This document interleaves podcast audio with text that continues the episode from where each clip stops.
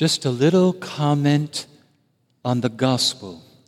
I don't want to preach on it today, but just to make sure to set all of our minds and hearts at ease. Of course, Jesus is not inviting us to take a path of hatred for our families. Of course not. But using the literary device that we call hyperbole, which is a way to exaggerate and emphasize a point, he's trying to stress the importance that he himself is always first and central in our life, that we never put another person or any of our possessions before Jesus Christ. This is what he's emphasizing by using hyperbole. So, just to make sure we're clear on that. For the canonization of St. Teresa of Calcutta, we wanted to have a large picture in the front of our altar, but it did not arrive in time, so we had to settle for this tiny little picture. But I bet that this is what St. Teresa of Calcutta would have wanted. Because if you notice in the lives of saints, they never want the attention on themselves. They're always pointing to God. And this is what we celebrate in the canonization of any saint. It is not so much the recognition and praise of the works in the life of a woman or man, but it is the praise and acknowledgement of what God is capable of doing in the life of a fallen human being.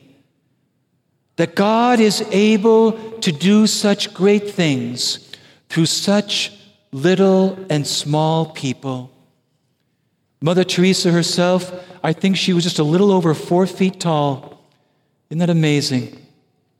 And yet, such a great life that she lived in the Lord. How does someone like you and I become a saint? How did Mother Teresa become a saint? What is the secret, if there is one? Because if we look at the lives of the saints, what we find is many of them, it was not because they were stronger than us, because they tried harder when we look at their lives, it often was not because they had a better childhood than maybe some of us have had. In fact, what we find is that their childhood was often more difficult than some of those that we may have had. It wasn't because they were less sinful than we are. When we read the lives of saints, some of them were greater sinners than some of us. What is the secret? It is the same for every single person, for each one of us. To become a saint, one must always start where every saint begins. And that is with the honest, humble acknowledgement of what I am. And what is the truth about what I am? Well, the truth is that I am not God, but a creature created by God. And as a creature, I am little.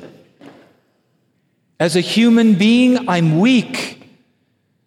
And because of my utter dependence on God, I am very poor. And on top of that, because I am fallen, I am also a sinner.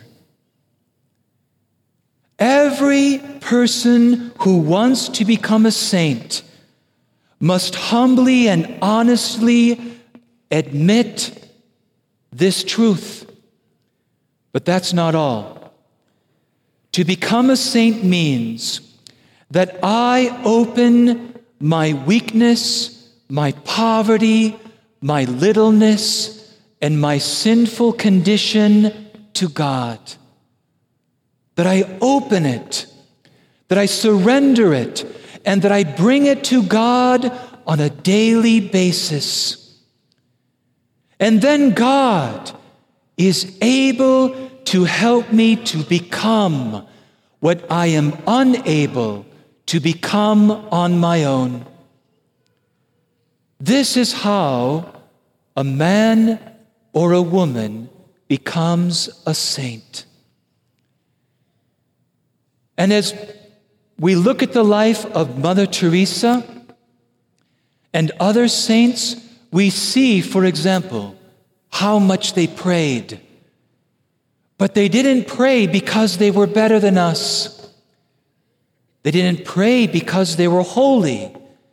They prayed because they needed God. Mother Teresa was so proud, profoundly aware of her weakness.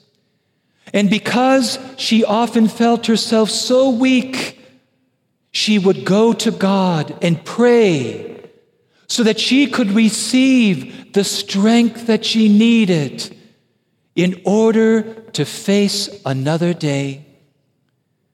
Mother Teresa, like us, was so in touch with how hard it is to love. And boy, when you read her letters, she struggled to love. And this is why she prayed so much, so that she could tap in to the source of love that is inexhaustible, so that she could love the unlovable day in and day out.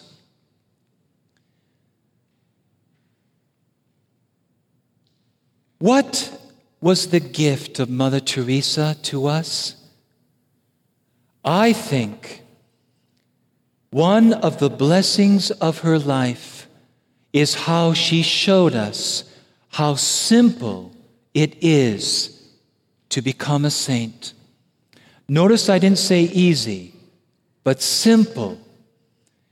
And the simple path to becoming a saint is in spreading the fragrance of Christ's love, of giving the love that God gives us to every single person in our life that we encounter. To love today a little bit more than I did yesterday. This is why Mother Teresa always put prayer first why she put the Mass first, why she went to confession on a regular basis.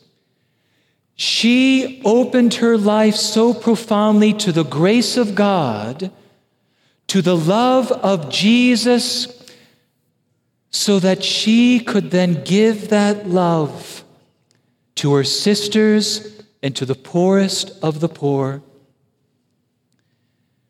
I want to emphasize Mother Teresa and the other saints, they were not better than us. Maybe, perhaps, they were just a little more honest about their need for God. And because of that, they sought God maybe more than we often do. They sought God and His grace and help. You know, when I struggle in my life, I look at Mother Teresa, the more she struggled, the more she prayed.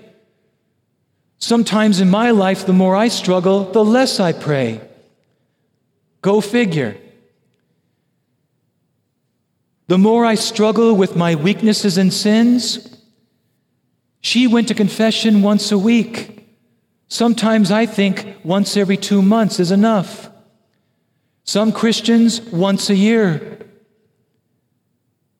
They sought the grace of God sometimes more than we do. This is how they became a saint. Because it's not about trying harder, it's not about doing more, it's about receiving more from God so that God in us can do more. Little things, as she put it, with greater love. This is the secret of becoming a saint. And the simple path of loving in the little things.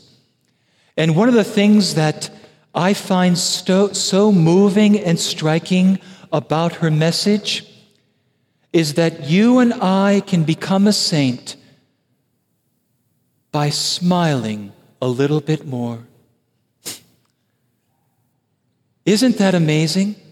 Listen to what she said. And she said this so many times. Every time you smile at someone, it is an action of love, a gift to that person, a beautiful thing for God. She said at another time, Let us always meet each other with a smile. Why? For the smile is the beginning of love. Do you mean that I can become a saint if I just start smiling a little more? Yes, or giggling too.